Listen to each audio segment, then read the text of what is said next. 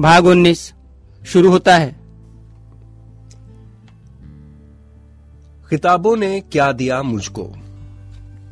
जीवन के सर्वाधिक अहम मसलों में एक है रोज़गार पाना। 1996 में कॉलेज की पढ़ाई समाप्त होते ही रोजी रोटी की चिंता ने आ घेरा। राह अब तक राह अब तक भी कुछ आसान नहीं थी पर आगे अभी आसमान और ऊँचा था। शिक्षा की दृष्टि से मैं शिक्षकीय पेशे के लिए पूरी तरह सक्षम हो चुका था, पर इस व्यवसाय के बाज़ार में बोली लगाने के लिए अभी शायद तैयार नहीं था। जहाँ जहाँ भी स्कूल या कॉलेज के अध्यापक की नौकरी हेतु विज्ञापन आते, वहाँ आवेदन भेज देता। राज्य के अनेक स्कूलों तथा कॉलेजों में साक्षात्कार भी दिए। इन साक्षात्कारों के दौरान जाना कि इस क्षेत्र में सबसे कम महत्वपूर्ण यदि कोई बात है तो वो है आपकी शैक्षिक योग्यता। नौकरी पाने की राह में चार प्रमुख समस्याएँ थी। पहली, जाति। दूसरी, पैसा। तीसरी भाई भतीजावाद तथा चौथी, विकलांगता। इसी संघर्ष में पता लगा कि डिग्रियों के साथ आपके पास भरी जेब का होना भी उतना ही ज़रूरी है। पचानवे प्रतिशत से भी अधिक शैक्षणिक संस्थाएँ नौकरियाँ देती नहीं, बेचती हैं। कई बार प्रबंधकों की मांग के अनुसार पैसा न देने के कारण नौकरी नहीं मिल पाई। जिन्हें मिली, वे ना तो उस पद के लिए योग्य थे और ना ही उसके प्रति ईमानदार। कई तो ऐसे भी थे जिन्हें मैंने स्वयं उंगली पकड़ अंग्रेज़ी का का, ख, ग सिखाया था। रुपए की चमक के सामने मेरी डिग्रियों का तेज कितना फीका कितना बेमानी था। नौकरी के लिए धन देने वालों की संख्या भी कोई कम नहीं होती। ऐसे में जिस जाति, धर्म या वर्ग विशेष का संस्था पर वर्चस्व हो, उसी जाति या धर्म के प्रत्याशियों का चुनाव किया जाता है। इस पर अंकुश लगाने तथा पिछड़े वर्गों की सर्वांगीण प्रगति के उद्दात उद्देश्य को ध्यान में रखते हुए सरकार ने आरक्षण की नीति लागू की है। पर वो भी केवल कागज़ तक ही सीमित होकर रह गई है, क्योंकि संस्था चालक धन के बल पर नौकरियों को अपनी अपनी जाति या धर्म विशेष के नाम करवा लेते हैं। फिर आप यदि प्रबंधन में किसी के निकट संबंधी या चमचे हैं, तब तो सोने पर सुहागा। ये सब समस्याएँ सभी सामान्य जनों के लिए साझी हैं। विकलांग व्यक्ति की समस्याएँ हमेशा से ही सामान्यों से अधिक रहती हैं। विकलांगों के तथा कथित आर्थिक पुन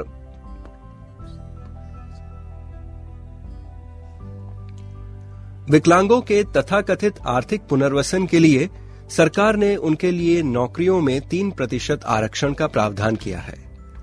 कोई भी व्यवस्था तभी सुचारू रूप से लागू हो सकती है जब उसे कार्यान्वित करने वालों की मनीषा ईमानदारी की हो। अक्सर साक्षात्कार के दौरान ऐसे प्रश्नों से सामना हो जाता है जिनके ना कोई सिर होता है, ना पैर। जैसे, यदि आप कक्षा में पढ़ा रहे हों, और कोई छात्र आपकी नेत्रहीनता का फ़ायदा लेकर कक्ष से भाग खड़ा हो तो आप क्या करेंगे? मन में तो आता था कि कह दूँ कि यदि आप वहाँ पढ़ा रहे होते तो भी आप क्या कर लेते? दौड़कर उस छात्र का गिरेबान पकड़ लेते? मेरी अपनी दृढ़ मान्यता है कि अनुशासन थोपा नहीं जा सकता, वो तो प्यार और ज्ञान से बनाया जा सकता है। इसी प्रकार का एक और तर्क जो अक्सर सुनने को मिलता था, वो है कि कक्षा में जब तक आपका छात्रों से आँखों द्वारा सीधा संपर्क ना हो, तब तक ना तो आप कक्षा पर नियंत्रण रख सकते हैं और ना ही प्रभावी ढंग से पढ़ा सकते हैं। सोचता हूँ जिनके आँखों हैं, सोचता हूँ जिनके आँखें हैं, उनका परीक्षा परिणाम तो आँखों के प्रभाव से शत प्रतिशत ही होना चाहिए ना? फिर इतने सालों से बोर्ड तथा विश्वविद्यालयों के घटते परीक्षा परिणामों को लेकर इतना शोरगुल क्यों है? क्या वहाँ पढ़ाने वाले सभी अध्यापक नेत्रहीन हैं? कंप्यूटर और इंटरनेट के इस युग में, जहाँ अध्ययन अध्यापन में अधिकाधिक दृश्य श्राव्य माध्यमों के उपयोग पर बल दिया जा रहा है, मुझसे सवाल किया जाता है कि आप श्याम पटल पर कैसे लिख पाएँगे? यदि मैं कहता कि श्याम पटल तो गुजरे जमाने की वस्तु हो गई है, मैं कंप्यूटर की सहायता से उससे कहीं अधिक प्रभावी ढंग से पढ़ा सकता हूँ, या फिर ये कि श्याम पटल पर ना सही, मैं तो छात्रों के मानस पटल पर अपनी छाप छोड़ सकता हूँ तो क्या शिक्षा के ये व्यापारी मान लेते? बहुत कुछ कहा भी, पर मूल बात यह थी कि उन्हें नेत्रहीन को नौकरी देनी ही नहीं थी। उनमें से कुछ ने तो बड़ी ईमानदारी से ये कह दिया कि हमें नेत्रहीन अध्यापक नहीं चाहिए। शेष सभी ने उलझलूल सवाल पूछकर निपटा दिया। मन को सर्वाधिक व्यथित करने वाली बात तो ये थी कि इस तरह की तर्क रहित बातें करने वालों में अक्सर हमारे वे गुरुजन ही होते थे जिनकी कभी हम पूजा करते थे। ऐसे में मन बहुत खिन्न हो जाता था। सारी आस्थाएँ और सिद्धांत डगमगाने लगते थे। ख्याल आता क्या यही अंजाम है इतने वर्षों के संघर्ष का? क्या सत्य, ईमानदारी और निष्काम भाव से की गई मेहनत केवल खोखली बातें हैं? क्या उसके घर सचमुच अंधेरा हो गया है? उदास अकेली शामों को यही अवसाद आँसू बनकर छलक पड़ते कोई राह नज़र नहीं आती। लगता सब कुछ यहीं समाप्त हो जाएगा। पर यह स्थिति बहुत देर नहीं रहती। जब भी मन की निराशा इस कदर बढ़ जाती तो विवेक जाग उठता, तथा अतीत की प्रतिध्वनिया कानों में गूंज उठती। संत गोविंद राम जी की वाणी, ये बच्चे वो काम करेंगे कि सारी दुनिया देखेगी, स्मरण हो आता। दादी का सबल हाथ, जिसने हमारी शिक्षा की ही नहीं, बल्कि पूरे व्यक्तित्व की सुदृढ़ नींव रखी थी। सिर पर महसूस होने लगता दादाजी का आशीर्वाद से उठा हुआ हाथ। साथ ही वो माँ, जिसने अडिग जीवन के सारे आंधी तूफ़ान झेले थे, पिताजी की ईश्वर में आस्था अभी डगमगाई नहीं थी। इन सब के साथ अब वैशाली का भी जीवन में आगमन हो चुका था। वो भी हर मोड़ पर मुझे संभालने के लिए पूरी तरह तत्पर थी। फिर मैं भला स्वयं को इतना हतबल और निसहाय क्यों महसूस कर रहा था, जिसे धैर्य, आस्था और हिम्मत ऐसी परंपरा प्राप्त हो, उसे इतनी निराशा क्यों? जो संघर्ष माँ पिताजी ने किया था, उसके सामने मेरा यह संघर्ष कितना क्षुद्र था। अपने ही मन को फटकारा, उठ मूर्ख, ये समय थककर बैठने का नहीं, उम्मीद से आगे बढ़ने का है। रोज़गार की इन सभी समस्याओं के चलते एमए पास करते ही मैंने छात्रों को ट्यूशन पढ़ाने का काम शुरू कर दिया था। शहर की एक सामाजिक कार्यकर्ता श्रीमती कुसुम सुतारिया ने धनतोली इलाके में एक कमरा दिला दिया था, जहाँ स्नातकोत्तर छात्रों को अंग्रेज़ी पढ़ाने की कक्षाएँ प्रारंभ कर दी। करीब दो वर्षों तक ये कक्षाएँ चलाई। अक्टूबर 1996 में नागपुर के समीप ही कमलेश्वर स्थित एक कॉलेज में अध्यापक की नौकरी खरीद ली, पर वहाँ कभी भी मेरा मन नहीं लग पाया। एक तो वो नौकरी मेरी अपनी योग्यता पर नहीं मिली थी और दूसरे वहाँ अपने ज्ञान का उपयोग भी नहीं हो पाता था। वहाँ आने वाले छात्र बहुत गरीब तबके से आते थे। लगभग सारा दिन तो उन्हें मज लगभग सारा दिन तो उन्हें मजदूरी के लिए जाना पड़ता था। कॉलेज तो वे केवल नाम मात्र के लिए ही आते थे। इसके अतिरिक्त संस्था प्रबंधन में भी काफ़ी भ्रष्टाचार था। वेतन पूरा और समय पर कभी नहीं मिलता था। इन सभी समस्याओं के चलते सितंबर उन्नीस में मैंने वो नौकरी छोड़ दी। लगभग उसी समय मुझे केंद्रीय विद्यालय संगठन में पीजीटी की नौकरी मिल गई। मुझे जहाँ नियुक्ति दी गई थी, वो स्थान मध्य प्रदेश के बैतूल ज़िले में था। सारणी नामक की ये छोटी सी जगह इटारसी और बैतुल के बीच घोड़ा डोंगरी रेलवे स्टेशन से 18 किलोमीटर पूर्व में स्थित थी। वहाँ तक पहुँचने के लिए केवल एकमात्र पक्की सड़क थी। ये सड़क दो बड़ी नदियों के ऊपर से गुजरती थी। बारिश में नदियों का जलस्तर बढ़ जाने से दोनों पुल पानी में डूब जाते थे, तथा कई दिनों तक सारणी का सड़क संपर्क शेष स्थानों से टूटा रहता था। वहाँ जाने से पूर्व तो मैंने उस स्थान का नाम तक नहीं सुना था। यहाँ भी मैंने लगभग दो वर्षों तक नौकरी की। यहाँ नौवीं से बारहवीं की कक्षाओं को अंग्रेज़ी पढ़ाना होता था। केंद्रीय विद्यालयों में हर दो माह पश्चात परीक्षा होती है। अतः साल भर में डेढ़ हज़ार से भी अधिक पर्चे जांचने होते थे, जिसके लिए स्थायी रूप से किसी सहायक की आवश्यकता पड़ती थी। दूसरे, इन छोटी कक्षाओं के बच्चों की कॉपियाँ जांचने का काम भी एक नेत्रहीन शिक्षक के लिए बहुत कठिन होता है। ये स्थान बिजली के कारखाने के अत्यंत करीब था तथा समीप ही पाथाखेड़ा नामक स्थान पर कई कोयले ही तथा समीप ही पाथाखेड़ा नामक स्थान पर कई कोयले की खदानें भी थीं। अतः यहाँ का प्रदूषण का स्तर मेरे स्वास्थ्य के लिए बहुत खतरनाक था।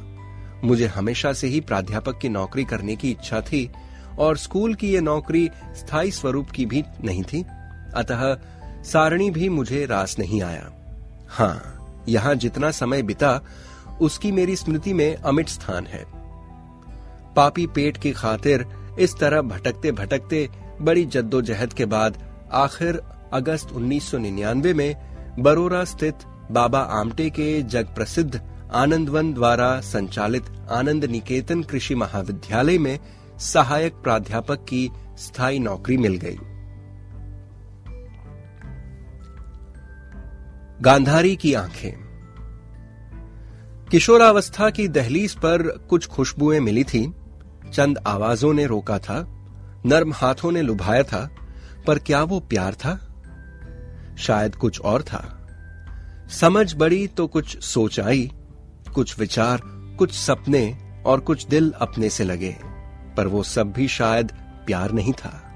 अगर होता तो उन्हें भी तो मेरी उतनी ही ज़रूरत होती जितनी मुझे। उम्र के इस पड़ाव पर किसी अन्य युवक की भांति मैंने भी जीवन साथी के सपने संजोए थे। मैं ये तो नहीं कहूँगा कि वे सब, मैं ये तो नहीं कहूँगा कि वे सबसे अलग या अनूठे थे। वे बने थे संस्कारों की ईंटों, सिद्धांतों के गारे, संतों के वचनामृतों की मिट्टी से। उनकी नींव बनी थी दादा दादी तथा माँ पिताजी के आदर्श जीवन के उदाहरण पर। जब होश संभाला यही सुना और जाना कि किसी भी अन्य रिश्ते की भांति पति पत्नी का रिश्ता भी उतना ही पवित्र और दृढ़ होता है। ना तो कोई सर्वगुण संपन्न होता है और ना ही जीवन सदा सुखों से भरा होता है। हर व्यक्ति की अपनी अपनी सोच, समझ, इच्छाएँ, आकांक्षाएँ, भावनाएँ, संस्कार, मान्यताएँ और सिद्धांत होते हैं। विवाह के बंधन में बंधकर भी पति पत्नी इन सब बातों का स्वतंत्र अस्तित्व बनाए रखते हुए भी शरीर, मन, आत्मा से एक हो सकते हैं। इसका जीता जागता उदाहरण हम माँ पिताजी के रूप में प्रतिदिन अनुभव करते थे। मतभेद जीवन का अविभाज्य अंग है, पर वे केवल बातों तक और सिद्धांतों तक सीमित होने चाहिए। जब यही मतभेद हमारे व्यक्तित्व पर हावी होने लगते हैं तो उनके बोझ तले न सिर्फ़ व्यक्तित्व ही बौना होता जाता है बल्कि रिश्तों में भी दरार आ जाती है। रंग रूप के बंधनों से तो प्रकृति ने ही मुक्त कर दिया था। जाति पाति के पाश को बुज़ुर्गों के संस्कारों ने तोड़ दिया। शास्त्रों, पुराणों से, साहित्य और संगति से, संस्कार और सद्बुद्धि से सहज ही सीख लिया था कि मानव का एक धर्म है, मानवता, तथा जातियों की केवल दो, अच्छाई और बुराई। इसमें भी करतार की दी हुई अनमोल चीज़ तो अच्छाई ही है, बुराई मानव जनित है। या यूँ कहूँ कि मानव की अनेकानेक परिस्थितियों ने इसे जड़ से बनाया है तो अतिशयोक्ति ना होगी। जिस बालक के संस्कार क्षम मन को प्रतिदिन साँझ सवेरे गुरु की वाणी सुनाई देती हो, अव्वल अल्लाह नूर उपायो, खुदरत दे सब बंदे, एक नूर ते सब जग उपज्या, कौन बुरे को मंदे? वो भला जाति धर्म के संकीर्ण बंधनों में क्यों कर बंधता? यूँ अंतरजातीय विवाह हमारे परिवार में नया नहीं था। मुझसे पहले बहन जानकी तथा उषा का विवाह अन्य जातियों के युवकों से हो चुका था। मेरी अपनी सोच के अनुसार सहज जीवन जीने हेतु पति पत्नी में बौद्धिक, भावनात्मक, नैतिक मूल्यों तथा संस्कारों की समानता होनी चाहिए। इसके साथ ही परिस्थिति के अनुसार एक दूसरे से तथा जीवन की, तथा जीवन से समझौता कर सकने की क्षमता का होना भी उतना ही आवश्यक है। अब तक इतना तो जान लिया था कि जीवन अपनी शर्तों पर नहीं चलता। मैंने जो व्यवसाय चुना था, वो ऐसा था कि जिसमें हर रोज अंग्रेज़ी लिखने पढ़ने की आवश्यकता थी। अतः भावी जीवन साथी से केवल इतनी अपेक्षा थी कि वो इस काम में हाथ बटाए। जुलाई 1996 में मेरी अंग्रेज़ी मार्गदर्शन की कक्षा में एक छात्रा ने प्रवेश लिया, जो अन्य छात्रों से कुछ भिन्न थी।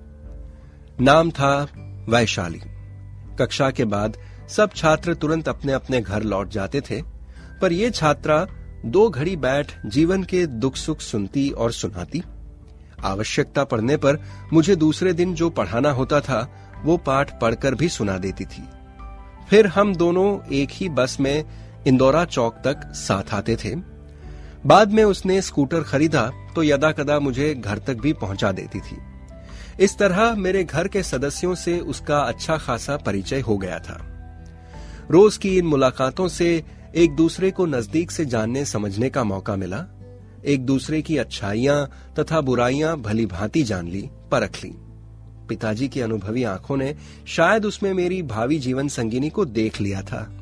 उसका मेरे प्रति स्नेह, सद्भाव और सहयोग देखकर पिताजी ने मुझसे एक बार पूछ ही लिया कि तुम्हारा इस लड़की के प्रति जीवन साथी के रूप में क्या विचार है? पर मैंने स्वयं अभी तक इस संबंध में गंभीरता से कुछ नहीं सोचा था। दूसरे, रोज़गार के लिए अभी संघर्ष ही चल रहा था। मन में ये बात पक्की ठान ली थी कि जब तक आय का कोई स्थायी तथा शाश्वत स्रोत नहीं मिल जाता, विवाह नहीं करना है। अब तक वैशाली को मैंने एक अच्छे मित्र के रूप में ही देखा था। उसके भावी जीवन से संबंध में कभी कोई चर्चा नहीं की थी। उसकी पारिवारिक स्थिति तथा पृष्ठभूमि के बारे में भी मैं कम ही जानता था। लेकिन ये बात स्वीकार करनी होगी कि मन में, कि मन के किसी अनजान कोने में उसके प्रति वो प्रेम करवट ले रहा था, जिसे मैं शायद चाहते हुए भी समझ और स्वीकार नहीं कर रहा था। भाग उन्नीस समाप्त होता है।